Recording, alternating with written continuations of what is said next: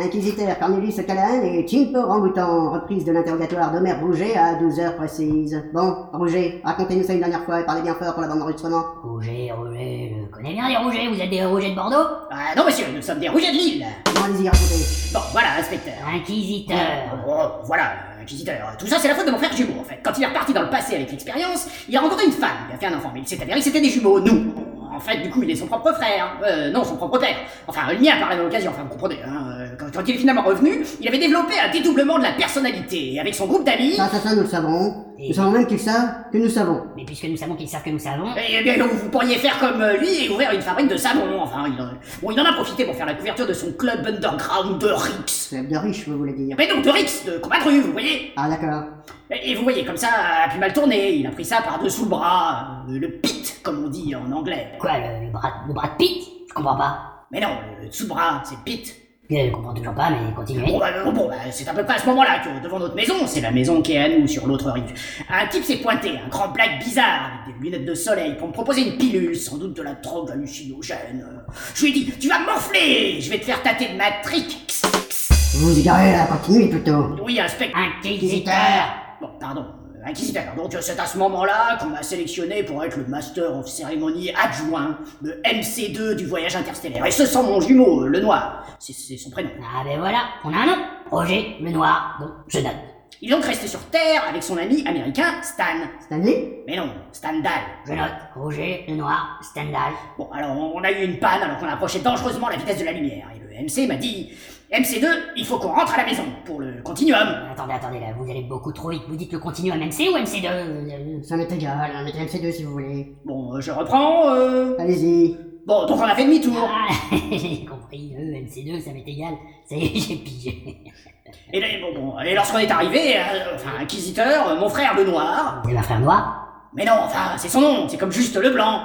Enfin bon, je me comprends, hein, non seulement il avait vieilli le noir, mais en plus il s'était mis à la tête d'une armée de singes pour prendre le contrôle de la Terre. Non mais tu nous prends pour des bêtes ou quoi? Elle est complètement rocambolesque ton histoire. Le frère le noir et blanc, mais en fait c'est aussi ton père. Toi dans le vaisseau interstellaire, la vache, il nous prend pour des faucons. Ouais, mais c'est ça, ouais. Non, mais allô, quoi. Et ta sœur? La, la princesse Léa, mais qu'est-ce qu'elle a à voir là-dedans? Nous n'allons pas vous laisser partir comme ça. si je peux me permettre. Une bonne paire de chaussettes et hop. On est venu, on l'a vu, il a eu dans le pouvoir du crâne ancestral. Attention où vous mettez les pieds. Alors si je peux me permettre de te donner un conseil, c'est oublie que t'as aucune chance, vas-y fonce. Ils ont toujours raison. Si je peux juste me permettre, je... Tu ne te permets juste rien du tout. Tu vas d'abord me soigner cette mauvaise peau et ensuite tu te permets. Hein. Bonjour à toutes et à tous. Aujourd'hui, épisode spécial, si je peux me permettre, euh, les films, séries et tout le tout team qui te cassent le crâne. C'est-à-dire que lorsque tu commences à regarder, t'as l'impression d'avoir compris. Au final, tu comprends pas. Tout change, tout tourne et tu te retrouves avec un final qui te fait tomber les dents. Ils disent Joe dropping en, en, en anglais. Ah, qui te font tomber la mâchoire par terre. Qui te fait tomber la mâchoire. Enfin, C'est c'est Ouais. moins stylé que dire Joe Ouais. dropping. Donc les trucs qu'on voit pas venir. Les trucs qu'on voit pas venir. Bon bref, les épisodes, les épisodes qui cassent le crâne. Donc on a fait une petite sélection de tout ce qu'on a aimé, euh, filmographie, séries, euh, bouquins. Donc on commencera avec le Prestige qui était vraiment très très bien de Christopher Nolan, Euh, un- une pépite de 2014 qui s'appelle Le Signal. Je pense pas que beaucoup l'aient vu et qui est pourtant très intéressant. L'armée des douze singes de Terry Gilliam, gros gros film. The Game de David Fincher. Après en livre, on parlera de Le Prestige encore une fois parce que le film Le Prestige est tiré d'un livre, Le Prestige, euh, de Christopher Priest, euh, qui a également écrit un autre bouquin qui, en fait, Christopher Priest, il fait que des livres, des fins de déglingo. Euh, il a écrit Le Monde Inverti, euh, La planète des singes de Pierre Boulle, qui est aussi un... bah, il est français ce film, ce, ce livre. Le livre. Le En livre. Et le, le- en l'occurrence, il, il fait plus euh, mal au crâne que le, les films. que le film, ouais, parce qu'il Mm. avait un triple twist. Euh, petit chouchou euh, qui, ouais, qui, qui était initialement un truc pour enfants, qui sont les désastreuses aventures des orphelins Baudelaire de Lemony Snicket, euh, qui est très sympa. Puis on parlera un petit peu de jeu aussi, euh, un petit, un petit Bioshock et Stanley Parable. Je pense qu'avec ça, on aura, euh, on aura notre nouveau format qui est un format court maintenant au lieu de 2h45. On va essayer de faire, on va essayer de faire une demi-heure ou au moins moins d'une heure et puis on va voir si on, si on y arrive. Yes. Bon alors, film, on commence tout de suite avec le Prestige. c'est le film qui fait mal à la tête, celui-là. Ah, il fait pas mal, ouais, enfin, il fait, il fait tomber les dents, il date quand même, ça fait mal. J'essaie de regarder deux fois. De 1995 Non, le, le roman date de 1995. Ah, ouais. Ah, je vous ai eu.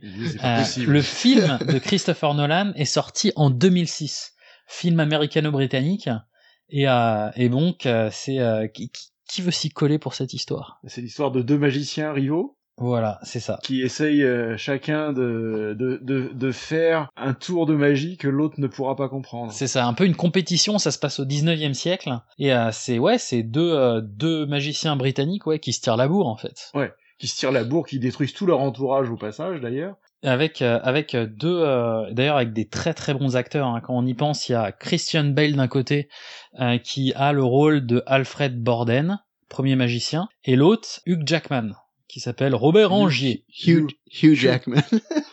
Hugh Jackman. ça commence par la fin où euh, tu vois en fait Christian Bell qui euh, se retrouve en fait euh, accusé de l'homicide de l'autre magicien de Hugh Jackman et, euh, et donc ça commence avec le procès et ça fait du coup un flashback et ça raconte euh, la rivalité qui est née C'est normal, hein, c'est Batman contre Wolverine. Ouais, c'est ça. Mais c'est- ça monte mais ouais en plus, c'est ça. en fait ouais, en fait c'est Mais disons que ça, ça, c'est Stanley en fait qui l'a fait ce truc Voilà.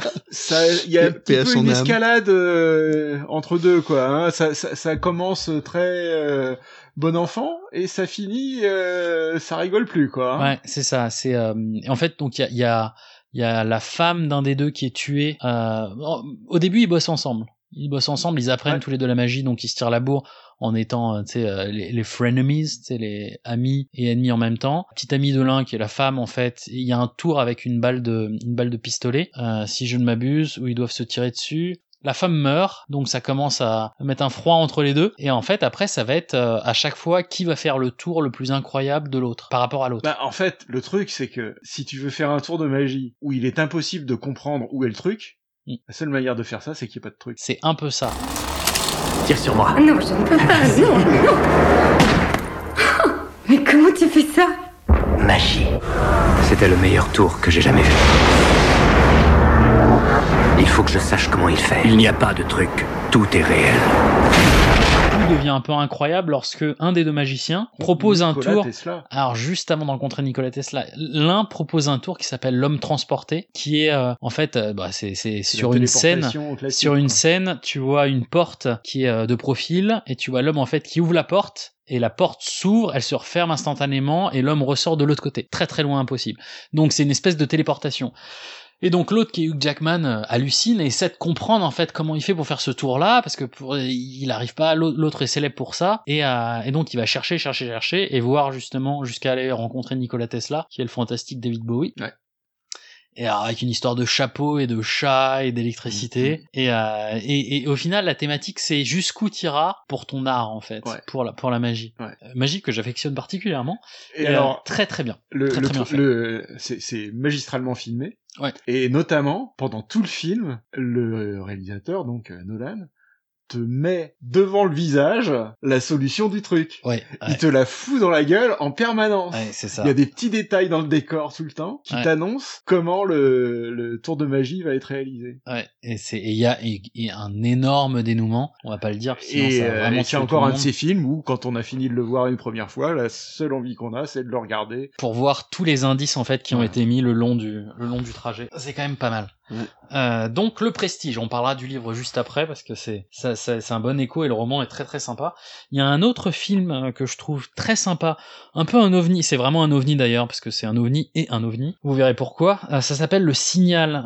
Ça se trouve sur Netflix, un film de 2014. Euh, c'est c'est deux étudiants, donc un qui s'appelle Jonah et l'autre qui s'appelle Nick, qui sont avec une nana. Ils traversent les États-Unis, donc avec la nana qui s'appelle Hailey. Euh, ils, ils font un road trip. C'est un fond un peu, euh, voilà, ils, roulent, ils roulent, ils roulent.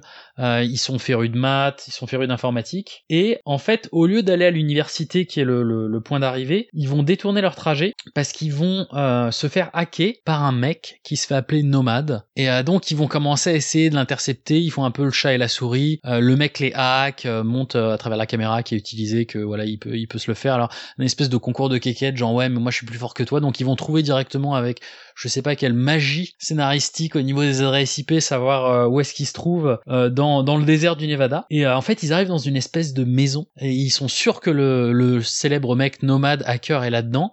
Alors bon, ah, c'est là où tu dis qu'il y a un tout petit problème au niveau du scénario parce qu'ils y vont au niveau au milieu de la nuit noire, tu vois. Ils pourraient y aller pendant la journée tranquille. Non, ils vont au milieu de la nuit, ils ont une pauvre lampe de poche, tu vois.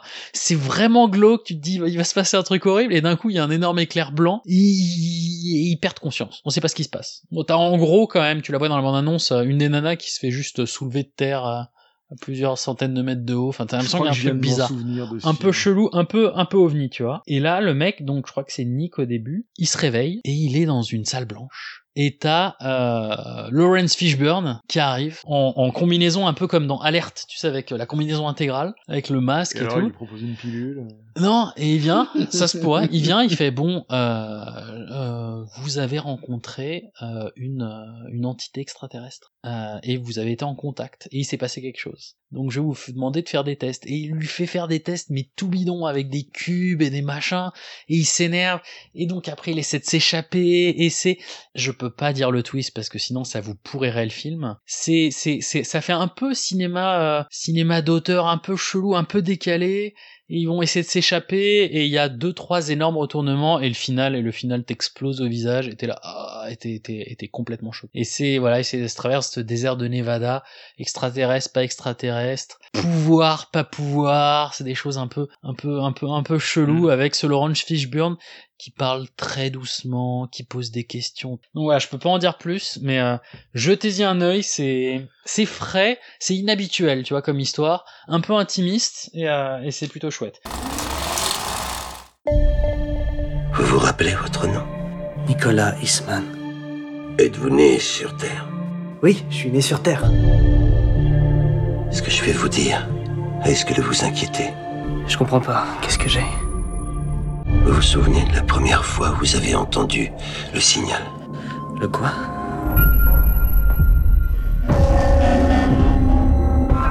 Donc l'armée des douze singes Bah ouais. de Terry Gilliam. De- ah ouais. Donc euh, pour ceux qui ne savent pas, euh, le très peu qui ne savent pas, c'est un des membres du Monty Python. De, euh, Monty Python. M- Monty Python, oui. Pardon. Monty Python.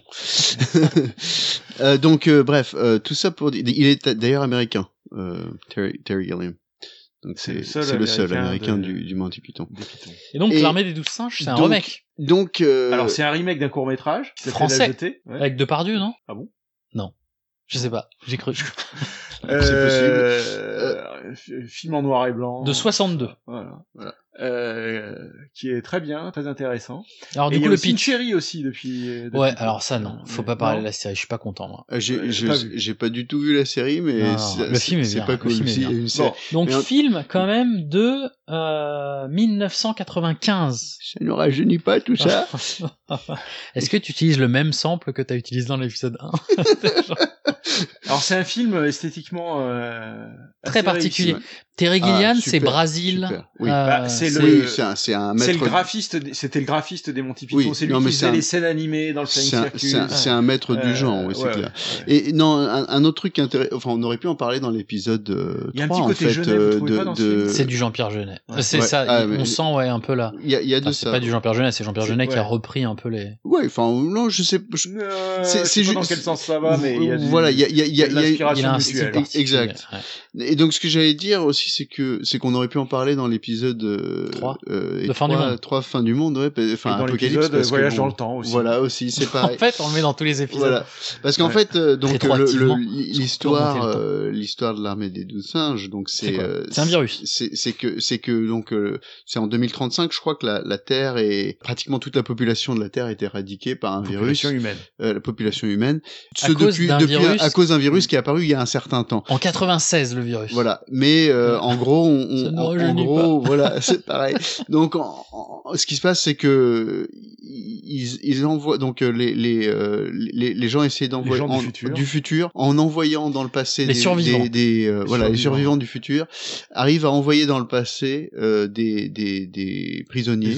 Des cobayes, des prisonniers euh, euh, qu'ils promettent de gracier s'ils arrivent à obtenir des informations sur Parce qu'ils essaient de, ils ont pas d'informations, ils voilà. essaient de comprendre ce qui s'est passé. exactement voilà Ce qui, et ce qu'ils ont par contre, euh, au début, enfin bon, à un, à un moment du, du, du film, ils ont un espèce d'enregistrement audio de quelqu'un parle de l'armée des qui parle de l'armée des douze singes. Voilà, c'est ça. Et donc en gros, donc euh, voilà, t'es un détenu dans une dans un monde dystopique dans lequel t'as 99% de l'humanité qui a disparu, où tu peux pas aller sur la surface de la Terre parce qu'il y a des virus partout, et on te fait voilà, t'as l'opportunité de repartir dans le passé et essayer de te démerder, démerden disish. C'est Voilà. l'armée des douze singes, essaie de Et trouver. l'idée, c'est qu'il sera gracié s'il arrive à trouver, etc. Et, et, et, euh, enfin, moi, enfin, c'est un film exceptionnel.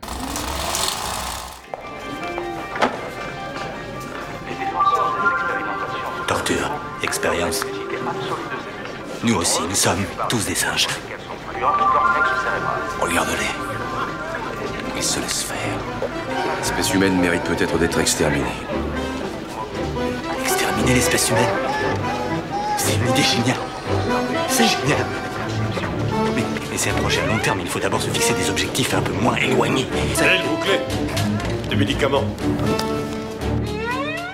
D'ailleurs, les acteurs. Et, euh, les acteurs, ah oui. euh, Willis, ah, Il y, a- il y a évidemment. Bruce Willis qui est très bon. Il y a. Brad Pitt.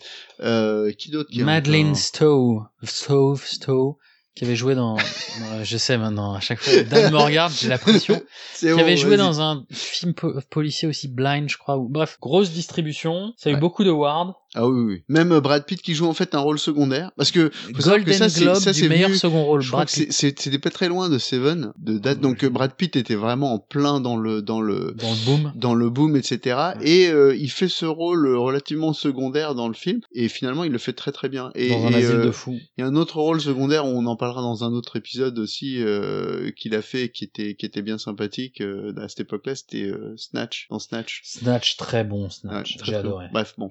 Bon, et alors, euh, l'armée des douze singes, voilà. un autre truc que j'ai beaucoup apprécié dans ce film, à part euh, l'esthétique fantastique, tout ça, c'est euh, que c'est un rare exemple de d'histoire de voyage dans le temps, où tu as une boucle temporelle complètement cohérente. Exactement. Et ça aussi, c'est très Ok. Terry Gilliam. Il n'y a pas de timeline, c'est c'est vraiment... Ouais. euh, enfin, il n'y a pas de timeline alternative. Euh, ce qui s'est passé dans le passé, s'est passé, et euh, tu ne peux pas le modifier. Ouais. Et donc, tu as, une, euh, t'as un voyage dans le temps, mais tout reste cohérent. Oui, c'est-à-dire que tout, tout s'est fait. En fait, c'est que l'histoire est une peinture et en fait, en fonction du voyage dans le temps, tu vas raccrocher tous les bouts pour avoir la Ouais. frise finale. Ouais. Et, Mais d'ailleurs, tu le, changes pas. Le, ce qui est très beau dans le court métrage original, c'est que c'est un peu ça, c'est une peinture, et euh, t'as un- peu l'impression que le temps est juste une dimension spatiale dans cette histoire. Ouais. Non, c'est euh, le- très intéressant. Le, Et il y a quand même, le court métrage. dans le film, ouais, il y a quand même des, des, des, des petits moments vraiment sympas sans spoiler tout. Donc lui, vas-y. J'allais juste dire un truc sur le sur le court métrage. En fait, c'est que si je me souviens bien, ce sont des images fixes. Ah. C'est un diaporama pratiquement. Ah ouais, d'accord. Non, j'aimerais bien voir le film en diaporama. Euh, donc Bruce Willis, Ouais. on lui dit, il faut que t'ailles dans le passé, apprendre ce qui se passe. Il y a, il y, a, il y, a, il y a plusieurs timelines. Il part d'abord, il arrive à Baltimore en 90 au lieu de 96 parce qu'ils sont pas forts pour t'amener dans le temps Mm. à la bonne époque. Mm. Donc il se fait interner la première fois. Il parle d'ailleurs à un espèce de de, de... Bah, c'est c'est là on dirait presque du Cronenberg. Il parle avec un espèce de de siphon euh, qui, qui envoie de la ventilation et qui lui dit oui t'es dans la mauvaise époque euh, mais t'inquiète pas on va te ramener enfin des trucs un peu chelous il redisparaît euh, en 90 il repart dans le futur il repart dans le passé cette fois il se, com- il se plante complètement il, il Mm. part 5 secondes en- pendant la guerre 14-18 Ouais. il Ah revient, oui. il Ouais. revient après en 96, avant que l'épidémie arrive. Donc là, c'est là où il doit prendre les informations. Et il y a une psychiatre euh, qui est le docteur Rayleigh, euh, et il va la, il va la kidnapper. Donc parce que lui, il est un peu en mode no limit, et, et il va la kidnapper pour aller justement essayer de comprendre c'est quoi l'histoire de l'armée des douze singes. Euh, euh, et, et- et voir le lien qu'il y a avec euh, un Brad Pitt par exemple. Ce qui est pas mal aussi, c'est que euh, Bruce Willis alterne entre euh, je viens du futur, je viens vous aider, et après la nana psychiatre lui retourne un peu la tête en lui disant en fait c'est dans ta tête. Mm. Et lui il se met à dire en fait ouais ça se trouve c'est vraiment dans ma tête, et donc il commence limite à croire que ces visions qu'il a quand il est dans le futur, euh, c'est lui-même qui les crée, qui peut manipuler ça, donc Mm. il commence à perdre le, le- le lien avec la vraie réalité, alors qu'en fait euh, il vient du futur quoi. Bref, euh, grosse explosion à la fin, non je dirais pas ce qui se passe, mais c'est quand même... euh, explosion mentale en tout cas avec euh, une bonne, euh, une bonne, une bonne boucle de timeline. Yes. Tu voulais Dan parler à la fin de The Game, c'est ça? Pourquoi moi? Que moi? Non, vous l'avez The Game. tous vu, non? Non, très, très bon. ouais, The Game très très bon. Titre Enfin, québécois joué avec la mort. jouer avec la main. Joué avec la mort. Voilà. donc, euh, ben, ben en fait, euh, donc The Game, c'est super, David super Fincher. film, ouais, de- David Fincher. Encore, euh, à mon avis, il doit être montré aussi dans les dans les dans les euh, écoles de cinéma Pour le pour le- la manière dont ils ont ficelé le truc. Parce que 1997. C'est encore une histoire super bien ficelée, des, des intrigues à tiroir, euh, des, des, et des évidemment un big twist et tout ça. Enfin bon, Alors, bref. quoi le pitch? Que peut-on offrir à l'homme? Qui a tout? Qui a tout? Qu'est-ce que vous vendez Un jeu? Un jeu? Mis au point spécialement pour chaque participant. Il y a eu un cambriolage chez moi. Je suis le jouet d'une bande de délinquants juvéniles. Ils essayent de me tuer. Qui est derrière tout ça? Alors le pitch, euh, ben, euh... ah bah, je sais plus. Non, je rigole. Michael Douglas. C'est Michael Douglas et son frère, en gros. Enfin, en gros. il- Sean Penn, son frère. Voilà. Michael Douglas, en fait, une histoire avec son père. Il fête, Oui. il va fêter ses 48 ans. À 48 ans, son père s'est suicidé. s'est suicidé, c'est ça. Et en, en se jetant du toit de sa maison, un truc comme ça, je, Ouais. un truc dans ce genre-là. Et donc tous les deux sont très riches. Euh, sauf que Michael Douglas c'est plus le businessman. Ouais, et l'autre, euh, il et l'autre, crame sa thune, il prend de la euh, le drogue. mec qui- voilà, c'est le Ouais. mec qui, qui flambe un petit peu quoi. Mais euh, mais qui a l'air d'être plus bon vivant et plus sympa. Et en fait, euh, à l'anniversaire, le frère lui fait cadeau euh, Une carte d'anniversaire. d'une carte d'anniversaire et il lui dit d'aller qui lui dit d'aller à tel endroit etc Pour Enfin, participer à The Game. à The Game un jeu alors il lui dit tu sais j'ai passé l'âge en gros c'est un peu ça quoi et autant par l'utilisation de filtres que l'utilisation de enfin que la musique que l'ambiance en gé- général projette une espèce de enfin c'est morne quoi le, le début enfin la, la vie de Michael Douglas apparaît comme Ah ouais, horrible. Bah, c'est ouais, c'est c'est c'est et, déprimant et à souhait. déprimant à souhait, voilà, grise. Et donc bref, il accepte de- jouer le jeu. Ouais, il va, Et à il, partir- il y a une petite scène qui est vachement bien. Il va donc du coup dans la société d'organisation de spectacles. Ouais, Elle s'appelle, ouais. merci Wikipédia, Consumer Recreation Services, Ouais. qui doit appeler. Et en fait, il arrive et il fait la queue et il y a d'autres mecs qui parlent de Ouais. The Game. Et il dit c'est quoi The Game? Et, et lui dit, ah non mais c'est ça qui est génial c'est que j'adorerais être dans la même situation que vous Ouais. et tu tu fais qu'est-ce que c'est? Parce que l'autre sait pas l'autre doit savoir Ouais, il dit c'est j'en suis à mon troisième game et tout Ouais, ouais. et en fait, c'est un peu le jeu. Il y a un jeu comme ça, un jeu de société euh, qui se joue sans carte, qui s'appelle le jeu du psychiatre. Je sais pas si vous connaissez. Non. C'est un bête de jeu. Ouais. Et en fait, ce qui est génial dans le jeu du psychiatre, c'est que tu, tu, tu ne peux apprécier le jeu. En fait, tu joues une fois, Mhm. et une- il y a une fois où tu vivras comme dans The Game d'une certaine manière, et après tu le joueras d'une autre manière. t'es complice, Et après euh, t'es du complice. Et donc, il faudra qu'on le fasse le jeu du Et alors, psychiatre. ce qui est marrant, c'est que moi, j'ai, j'ai, je l'ai pas vu, ce, je l'avais pas vu The Game. J'ai Je pas l'ai vu The Game. non, Putain, t'en je l'ai vu, bien, je l'ai, vu évidemment après, mais je l'avais pas vu à l'époque et euh, et en fait, euh, j'avais euh, j'a- j'avais une copine qui a fait l'erreur de me dire à une époque où j'étais entre deux écoles d'ingénieurs, donc euh, j'avais un, pas mal de temps libre, et euh, j'ai, elle a, elle a fait l'erreur de dire, on m'a jamais fêté mon anniversaire. Fais gaffe, ne spoil pas Non, The non, Game je en ne- racontant je le ne. Ah, je ne spoil peut- rien, je ne spoil peut. rien. Tout ce que je dis, c'est que en gros, je lui ai organisé un truc qui en fait est, est- est très très euh, The Game-esque sans même avoir vu le, le film. Donc un peu du même genre que The Game, quoi, avec euh, avec euh, toute un- une organisation et qui s'est et qui s'est bien et qui s'est vraiment pas trop mal passé. Et à la fin, je me suis vraiment posé la question, tiens, c'est peut-être intéressant de de, De faire de ça. faire de faire ça de manière un peu plus euh, avec plus de moyens, de manière professionnelle, etc. Mais bon, bref, donc euh, The Game, c'est un peu ça. Mais ça, ça- si vous n'avez pas vu The Game, regardez The ça, Game. ça vaut vraiment vraiment la peine. Ouais, bon, c'est c'est pas un film qui est sorti euh, hier, mais euh, Non, mais il a pas trop mal Ouais. vieilli. je sais pas s'il est sur Netflix. Tu t'as vérifié? Non, pas, je crois pas qu'il y ait, mais bon, il doit y être. Bon, je pense, on, on va essayer de se coordonner pour la prochaine fois, euh, pour essayer de regarder aussi et de vous dire où est-ce que les films qu'on recommande sont accessibles. Euh, Parce que ça, je, je crois qu'on le fait pas trop, pas tout Bah, le et puis en plus, euh, ça dépend dans quel pays on est, quoi. Voilà, Euh, c'est ça, ouais. Mais, On vous euh, dira s'ils sont aux États-Unis. Peut-être on peut mettre ça dans la Des description. horribles. déjà- Peut-être on déjà, peut mettre ça ouais, dans la ouais. description On peut mettre les après, liens. euh, Voilà. des Ouais. liens. Regardez les liens. Enfin, Euh, donc The Game. Ouais. Euh, livre. Euh, livre, on va en faire quelques-uns. Il y en a deux trois qui sont qui sont intéressants. On a parlé de The Prestige. Bah il y a le Prestige justement, le bouquin euh, qui a été fait euh, par Christopher Priest euh, en 95. Euh, et, euh, et grosso grosso merdo, on va pas se prendre la tête, c'est la même chose. Enfin, l'histoire suit euh, globalement le même principe que euh, le film, euh, si ce n'est qu'il y a euh, une histoire. Il y a beaucoup plus d'histoire dans l'histoire dans le livre, parce qu'en fait, le, le personnage principal, qui est un personnage des temps modernes, lit euh, la biographie euh, d'un des magiciens et du coup euh, lit les écrits. Donc c'est il lit la biographie et le magicien lui-même dans l'histoire raconte euh, lire les lettres de l'autre magicien. Donc euh, il y a un peu une histoire dans l'histoire dans l'histoire, c'est encapsulé. Et il y a un retournement supplémentaire en fait euh, lorsque toute l'histoire se termine dans le prestige tel que vous pourriez le voir dans le film.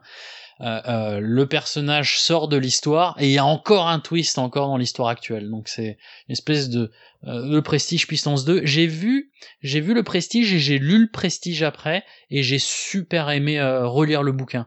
Donc n'hésitez pas même si vous connaissez l'histoire du film à lire le bouquin de Christopher Presque Priest. même le faire dans cet ordre-là. alors. Ouais, parce qu'en fait sinon ça va te spoiler le film. Ouais. Alors que le film te spoilera pas le Ouais, livre. c'est ça. Et, euh, et non, c'est très agréable. Et euh, d'ailleurs, euh, on en parlait avec Dan. Christopher Priest, il fait beaucoup, beaucoup, beaucoup de bouquins, euh, un peu, un peu spéciaux comme ça, un peu, euh, un peu pas farfelu mais qui sortent de l'ordinaire. Il a notamment écrit mal à la tête, euh, mal à la tête, le, monde inverti. C'est un autre ah, euh, et un monde inverti, on veut deux. Oh, C'était la minute de l'humour. donc, est-ce que tu veux parler un peu du monde inverti? Vas-y, commence. Commence, je prends, je prends la suite? Euh, ok. J'ai déjà beaucoup parlé là. Donc c'est euh, tu prends le bouquin Le Monde Inverti, tu, tu retournes le bouquin, d'accord, et tu regardes, enfin tu le retournes, tu regardes la, la, la dernière couverture. Euh, si tu le retournes complètement euh, dans l'autre sens, tu lis à l'envers, donc tu peux pas trop savoir ce qui se passe. Mais mais à l'arrière du bouquin, ça commence par cette petite phrase qui enfin qui, qui te donne le contexte. C'est quelqu'un qui raconte une histoire et il dit j'avais atteint l'âge de 1000 km. Voilà, c'est tout. Donc rien que ça, ça commence déjà te faire grincer des dents. Tu te fais putain mais de quoi il parle? Donc c'est un monde où la dimension du temps est associée à la distance. Ouais. Parce que il y a euh, y a une planète. Donc c'est quelqu'un qui vit sur une planète inconnue euh, et, et, et dans une cité et la De- cité est obligée de se déplacer mouvement tout le temps, voilà. d'être en mouvement. Parce qu'en fait, alors c'est là où ça fait un peu mal au crâne, euh, il y, a, il y, a, il y a un espèce de nord magnétique qui, qui il l'appelle l'optimum. Je vais essayer de simplifier, c'était super dur à, à- à Ouais. lire sur le coup. Ce nord magnétique, l'optimum, il bouge tous les jours. Et le problème, c'est qu'il faut toujours aller vers l'optimum parce que si tu, si tu te décales, il commence à y avoir des distorsions dans l'espace-temps. Et donc, en fait, les gens considèrent que le temps est une distance. Parce qu'en fait, c'est toujours une distance associée à l'optimum. Ouais. Et donc, la personne est âgée de 1000 km lorsqu'il commence l'histoire, parce que depuis qu'il est né, la cité a déplacé 1000 km. Ouais. Alors, il déplace une cité entière. Donc, c'est la technique un peu chelou où c'est, donc, imagine une énorme caravane géante qui fait la taille d'une cité, et il déplace des espèces d'énormes rondins de bois ou un truc comme Ah ça en dessous, et il pousse, et le truc avance, avance, avance, et chaque jour, les mecs, donc, Ah oui, des c'est pas espèces... comme le Londres de. Non, c'est de, de, Peter Jackson. de Peter Jackson. ça. C'est, c'est vraiment des trucs où c'est hyper compliqué. Les mecs doivent sortir et, euh, et, et, et ils mettent, et ils mettent des, euh, des, des, donc t'as des espèces de mecs avec des compas et tout qui analysent tous les jours où se trouve l'optimum parce que l'optimum bouge lui-même. Ouais. Donc imagine une planète Terre où l'opti, où le nord magnétique bouge toujours, partout. Et donc en fait, t'es obligé de suivre ce nord magnétique et de te déplacer vers ce nord magnétique constamment, constamment, constamment. Et sinon, c'est c'est l'apocalypse de la ville, donc tu tu, Ouais. tu peux rien faire. Et euh, et euh, et il y a des il y a des castes en fait dans cette ville.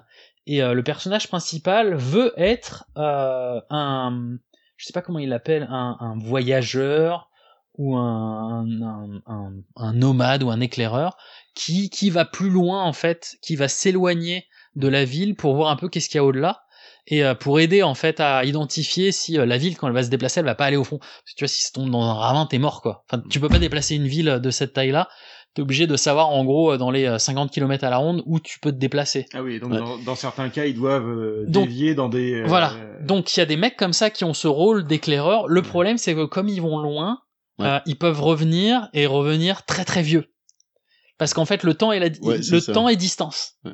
et donc en fait plus ils s'éloignent de l'optimum plus ils vont vieillir et plus ils vont venir dans l'autre sens plus ils vont rajeunir Ouais. et donc ça, il- il- il- Christopher Priest ajoute dans son histoire la dimension du temps et l'aplanit pour que ce soit une dimension qui soit palpable. Et, et voilà. Et, et en fait, euh, moi je rajouterais que ce qui est, ce qui est super quand on a quand on a lu toute la fin, qu'on a tout compris, etc. C'est c'est qu'il y a une vraie, euh, enfin c'est c'est c'est c'est c'est bien, c'est très bien pensé. C'est-à-dire c'est c'est très bien pensé, c'est cohérent. Et donc, et, et je pense qu'ils ont eu, euh, ils ont eu, je sais pas s'il a eu le prix Hugo, celui-là. Ça m'étonnerait un pas. prix de Ça science-fiction. m'étonnerait pas. Mais c'est, euh, c'est, c'est, c'est, c'est juste, et donc ça te, ça t'explose. Donc déjà le principe, il te fait mal au crâne, mais la fin, elle te pète à la gueule, Ouais. mais t'es, euh, t'es désemparé. Et c'est pas très long à lire, hein, Non, non. C'est c'est assez court. C'est assez court il y a l'histoire du coup et plus plus il s'éloigne plus euh, le le- l'horizon qui est censé être une boule va devenir une ligne euh, plus les les arbres vont rétrécir enfin il y a, il y a des distorsions de l'espace et du temps. euh, Ah. relativiste. Euh, et puis il y a même des moments où je comprenais plus rien moi dans le livre hein, parce qu'à un moment il atteint le maximum et donc il est dans une espèce de zone infinie où tout est ligne. euh, c'est Mhm. c'est- voilà mais c'est ça. Et ça joue vraiment sur des, des asymptotes obliques. C'est n'importe quoi. Bref euh, le monde averti non mais c'est ça, ça, ça joue aussi sur de la géométrie.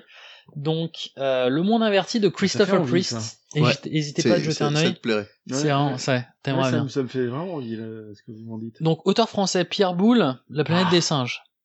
Eh oui Français, s'il vous plaît, messieurs. Cocorico.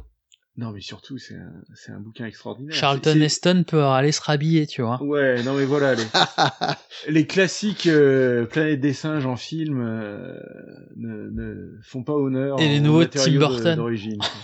alors oui, alors, on, on va oublier Non. que c'est Tim Burton. Oublions. Hein Oublions, c'est mal. oh la vache. mais quelle catastrophe. Alors, du coup, La planète des singes, est-ce que La planète des singes en livre et La planète des singes en film? Est-ce que c'est la même chose? Il y a beaucoup de, il y a beaucoup d'idées en commun. Il y a des personnages en commun aussi. Euh, mais Mais le personnage s'appelle Jean-Charles. Parce que c'est français. non, Non. c'est euh, disons que les films sont des variations sur la même idée, mais euh, je crois que ce qui différencie le livre, c'est quand même c'est quand même la fin, non? Ouais, c'est ça. Il y a un twist. Bon, il y, a il y a un twist de toute façon dans la planète des singes. Ouais. Je pense que tout, je pense qu'on peut en parler. Il y a, il y a prescription. Bon, alors déjà, les, fi- films, le film avec euh, Charlton Heston, bon, quand il découvre la, la statue de la liberté, enfin les restes de la statue de la liberté sur la plage, c'est une image attends, attends. complètement Il faut, euh, iconique. tout le monde l'a vu. Alors pour pour qu'on pour qu'on re repositionne, spoiler. on va spoiler méchamment et on va d'abord repositionner. Spoil alert. Po- po- Spoil alert. C'est ça. Positionnons le livre qui lui-même associé au film. C'est dans le livre, tu as euh, dans l'espace un vaisseau spatial avec euh, avec euh, des euh, avec les habitants du vaisseau spatial qui reçoit qui trouvent en fait une bouteille à la mer spatiale. Mm. Donc ils trouvent une capsule. Donc ils prennent la capsule, ils l'ouvrent et il y a ce roman. Donc ça commence à lire l'histoire et ça raconte justement l'histoire de euh, donc c'est deux trois personnes qui vont utiliser les vitesses relativistes pour aller explorer Ouais. l'espace. Ah, c'est, c'est- ouais, alors, suivant le film La planète Ouais. des singes que tu regardes, il y a des histoires comme ça de relativité euh, qui interviennent. Mais là, en l'occurrence, le roman de Pierre Boulle est très euh, scientifiquement euh, réaliste. Oui, en fait, c'est qu'ils font. C'est ça, je m'en rappelle. C'est ça fait longtemps.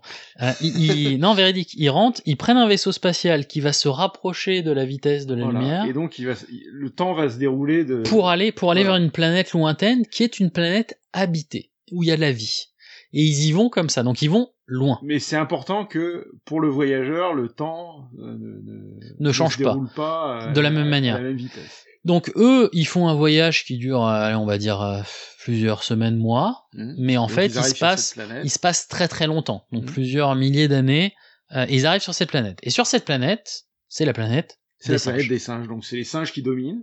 Et il y a aussi des êtres humains, mais qui sont des esclaves. Quoi. Des esclaves. Et ce qui est rigolo, euh, c'est zoos, c'est la euh. comparaison, c'est que du coup les, les singes considèrent les humains comme des abrutis.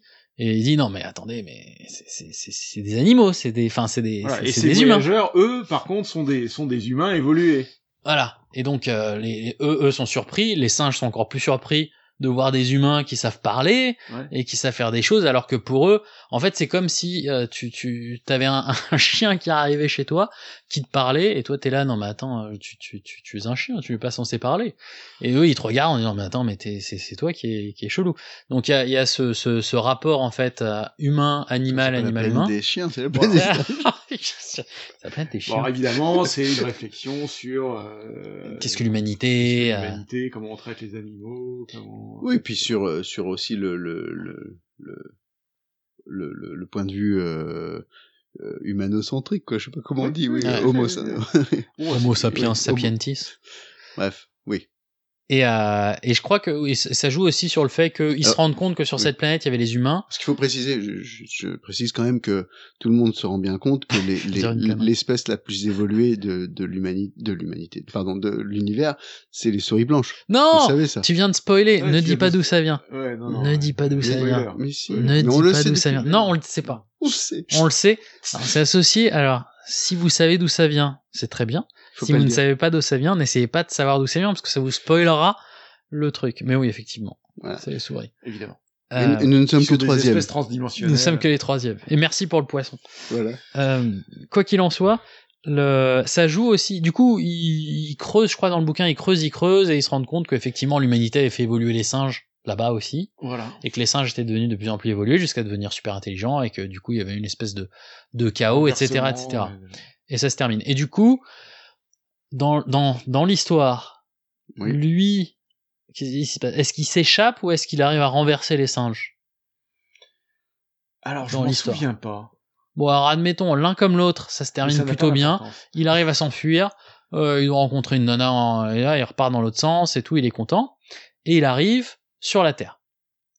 Et là, le, le, le- c'est là où tu as une petite divergence. Dans le film, l'histoire, c'est que eux, c'est les astronautes, ils arrivent et il y a la statue de la liberté avec les singes. Et c'est tout, tout se passe sur la même planète. Et en fait, tout se passe sur la même- C'était la fait, Terre. Ils sont revenus sur la Terre. Ils sont venus sur la Ça, Terre. c'est dans le film. Dans le Mm. film. Dans la réalité, le twist, c'est que lui prend la, prend la navette, arrive sur Terre, mais comme il s'est passé des milliers, des milliers, des milliers, des milliers d'années, il s'est passé quelque chose. Entre temps, il arrive et qui ouvre la porte? Un singe. Donc ça se termine comme ça, et donc tu fais oh mon dieu, euh, les singes c'est c'est pas fini. Sauf que c'est là où c'est bien, et c'est là où uniquement t'as la petite touche euh, du livre, c'est que ça se termine, et donc les deux personnes sont en train de lire l'histoire, ils font ah dis donc c'est une histoire démente, et l'autre dit ah ouais bien sûr je pense que je pense que c'est quand même de la de la bonne de la bonne grosse C'est quand science-fiction. même pas très vraisemblable toute cette histoire. C'est ça, c'est pas vraisemblable que des humains soient capables de parler. et en fait, les gens qui rigolent, c'est des singes. Donc en fait, tu as une, tu as le twist du twist du twist. T'as aussi une histoire de twist encapsulée dans le propre twist, un peu comme le Prestige au final. euh, il aime bien, il aime bien jouer là-dessus. Ouais. Ouais. Ouais, donc on vous a fait de bout en bout euh, la peine des singes. J'ai plus besoin de le lire et plus besoin de le voir. Voilà, c'est ça. Euh, voilà. Écoutez, je pense que c'est bon là. On va, on va essayer de respecter euh, le timing. Il y avait d'autres bouquins, mais euh, ouais, je voulais vous faire les désastreuses aventures des orphelins Baudelaire. Je vous le ferai la prochaine fois. Euh, parce que c'est très bien aussi et que on a réussi à maintenir un cap de 36 minutes, ce qui est plutôt très bien. Euh, autre chose, non. Quoi? Bertrand, tu voulais parler de jeu. Tu voulais parler de Bioshock. Ah mais ouais. Bioshock en une minute. Bioshock. Faut, faut, faut faire en dessous de 40 minutes. T'y es presque. Ok, alors.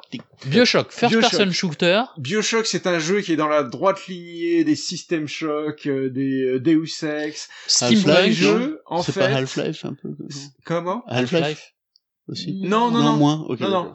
Euh, je m'explique. Ce Ouais. sont des jeux où tu peux choisir la manière dont tu résous les problèmes.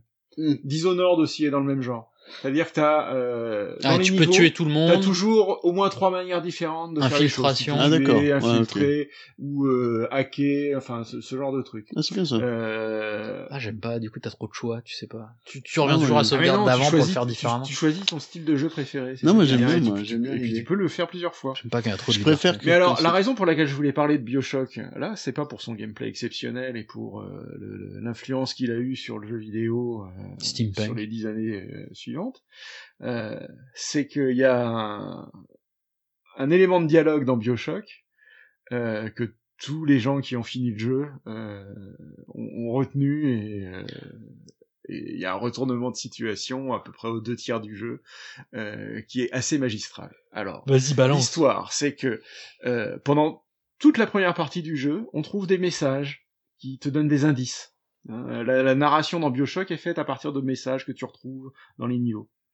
Euh, ce qui était une des premières fois que ça se faisait dans le jeu vidéo, tout ça était très habile.